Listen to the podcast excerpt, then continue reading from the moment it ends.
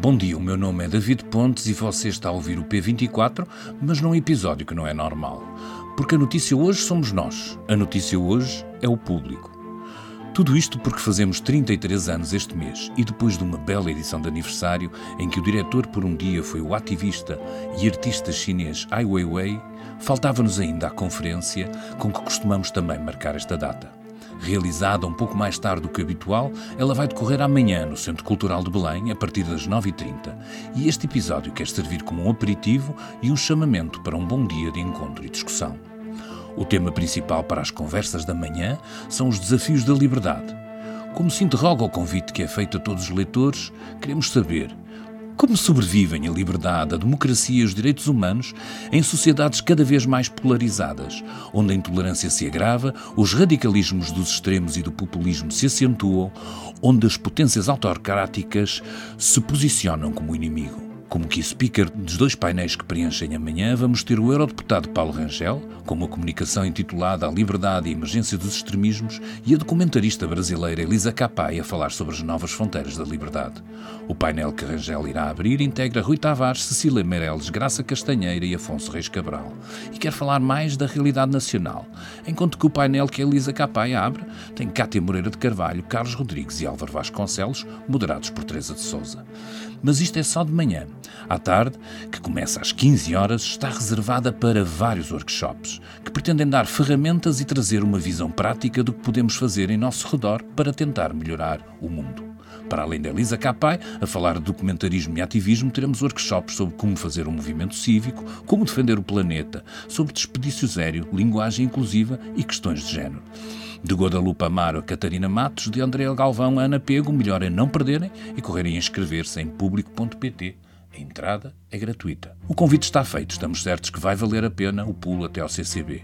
E para provar isso mesmo, queremos dar uma amostra através da conversa que a jornalista Ana Cristina Pereira teve com uma das nossas convidadas a propósito da sua última obra documental, a brasileira Elisa Capai. Tenham um bom dia. Estive a ver um documentário quando faz aquelas imagens iniciais da descoberta da gravidez e da alegria uh, de saber que está, que está à espera de uma criança. Nada daquilo ainda prevê a existência de um documentário, ou seja, aquele registro inicial é um registro puramente pessoal? Aquele era o início da. Uh, tinha engravidado no primeiro mês da pandemia.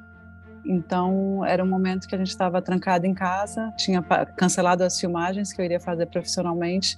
E existia um tempo que a gente não estava acostumado, né? Não sei se você lembra bem o começo da pandemia. E era um certo tédio, assim. Então, eu estava gravando coisas em casa muito com esse objetivo de sem objetivo, na verdade. Eu acho que era meio um registro pessoal. Como eu, eu, trabalho com vídeo e não com foto, em vez de eu estar tirando fotos, o processo eu fui gravando, né? Tipo, sei lá, tinha, eu ia gravando o tamanho da barriguinha crescendo, junto com o que o aplicativo falava que tinha lá dentro, como, como um álbum de família mesmo, como um registro pessoal. E naquele momento, é, eu tinha escrito um outro projeto que acabou se transformando nesse, que era um filme sobre o amor, chamava Tudo que Move. E a ideia desse filme era conversar com as pessoas sobre o que nos move, né, o que nos faz é, seguir, seguir a vida. E eu pensei, nossa, eu acho que essa pandemia ela vai durar uns três meses, então quando eu estiver no meu segundo trimestre de gravidez, eu posso sair conversando só com outras mulheres grávidas, pensando por que, que a gente segue querendo colocar filho nesse mundo, nesse momento tão caótico da humanidade que a gente vive. Então, acho que foi um pouco de um registro pessoal e um pouco pensando que era um pouco um estudo de imagens que eu poderia vir a fazer com outras mulheres, mas jamais imaginei que essas imagens se tornariam um filme, né? E jamais imaginei que a minha gravidez seria alguma coisa de, que eu, como documentarista, julgaria ser um tema sobre o qual é, eu acho importante falar, como é a perda, né? Como a questão da, da necessidade de políticas públicas do aborto quando faz aquele teste em Lisboa e percebe que, que o bebê não é viável, né, já tinha na cabeça essa possibilidade de trabalhar a ideia de maternidade, digamos assim. Sim, mas de uma forma muito diferente, né? E, e que eu não seria né? personagem. É, mais feliz e que eu não me imaginava como na frente da câmera, né? Ali era apenas estudos. E a ideia do filme como tal, ele vem, claro que quando eu fiz o primeiro, quando eu tive o diagnóstico, é, naquele momento eu não levantei câmera alguma, né? Eu não tinha força para levantar câmera, nem eu nem o João. É, e, e quando eu entendi que se aquele diagnóstico tivesse chegado enquanto eu estava no Brasil e que eu não poderia fazer naquele momento eu nem sabia que era possível a judicialização, né, como essas outras mulheres, algumas dessas outras mulheres do filme realizaram. E eu pensei que eu teria que levar a gravidez a cabo até o final dela, né, até provavelmente perder o bebê ou ele nascer e, e ele poderia sobreviver, mas sem nunca ter uma algo que eu considero ser vida, né? Tipo, andar, falar, comer sozinho, é, sobreviver sem máquinas, né?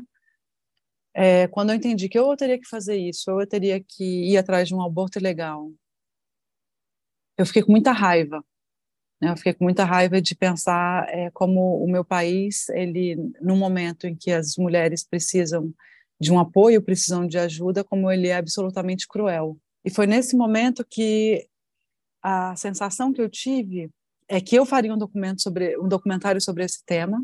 É, me vieram várias pessoas, amigas, que tinham passado por situações semelhantes, que me falaram da tristeza que tinham passado e que eu não conseguia entender essa tristeza e que quando eu vivi essa tristeza, eu entendi que essa é uma tristeza que fica presa dentro dos quartos, que é um assunto que a gente não quer falar, é um assunto que levanta muita culpa, né? A culpa de não ter conseguido fazer um filho direito, a culpa de ter abortado, é, vem toda essa, essa formação cristã que pode é, que eu, eu nem sou uma pessoa religiosa mas que cresci em uma sociedade religiosa. Vem essa culpa e vem uma tristeza profunda de descompensação hormonal inclusive né?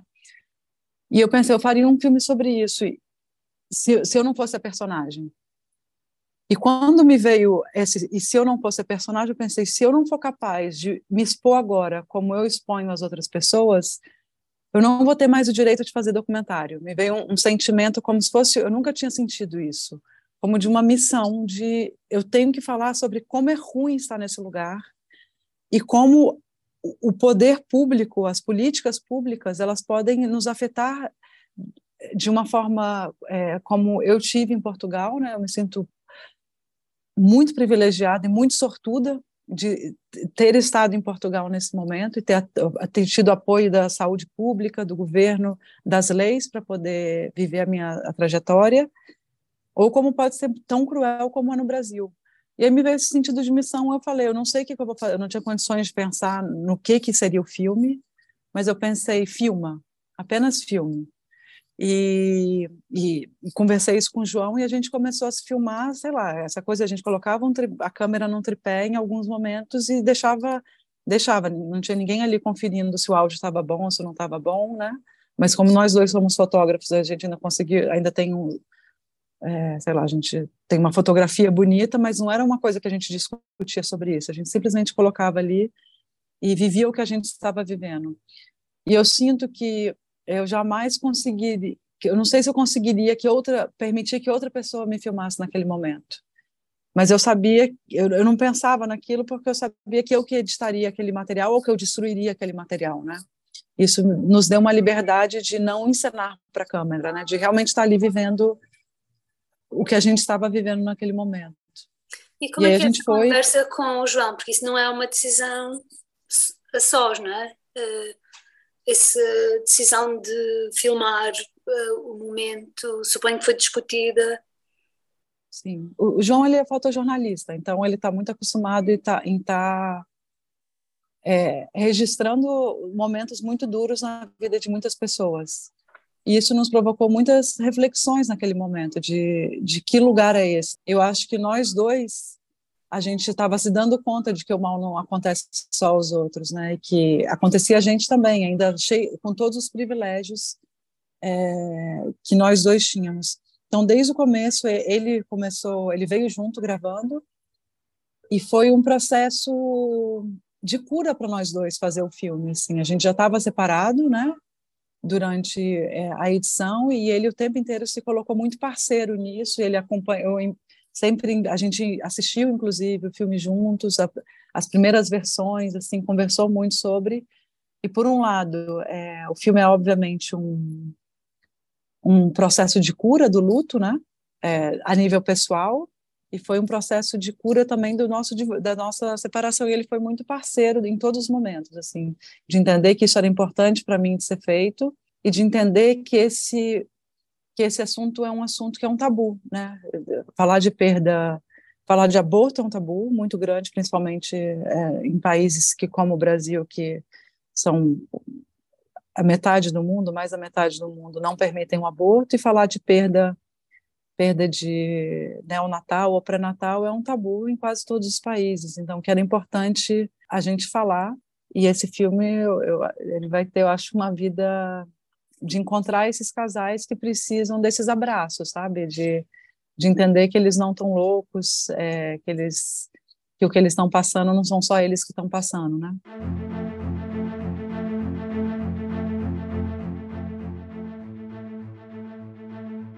Este domingo foi o dia em que Rui Nabeiro, o homem forte de Delta Cafés, morreu.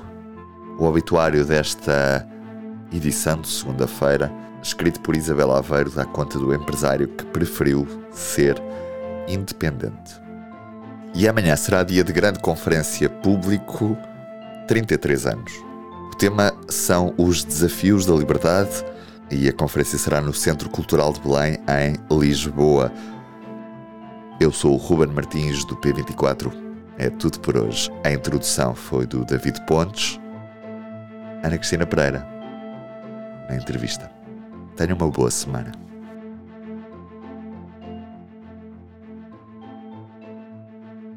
O público fica no ouvido.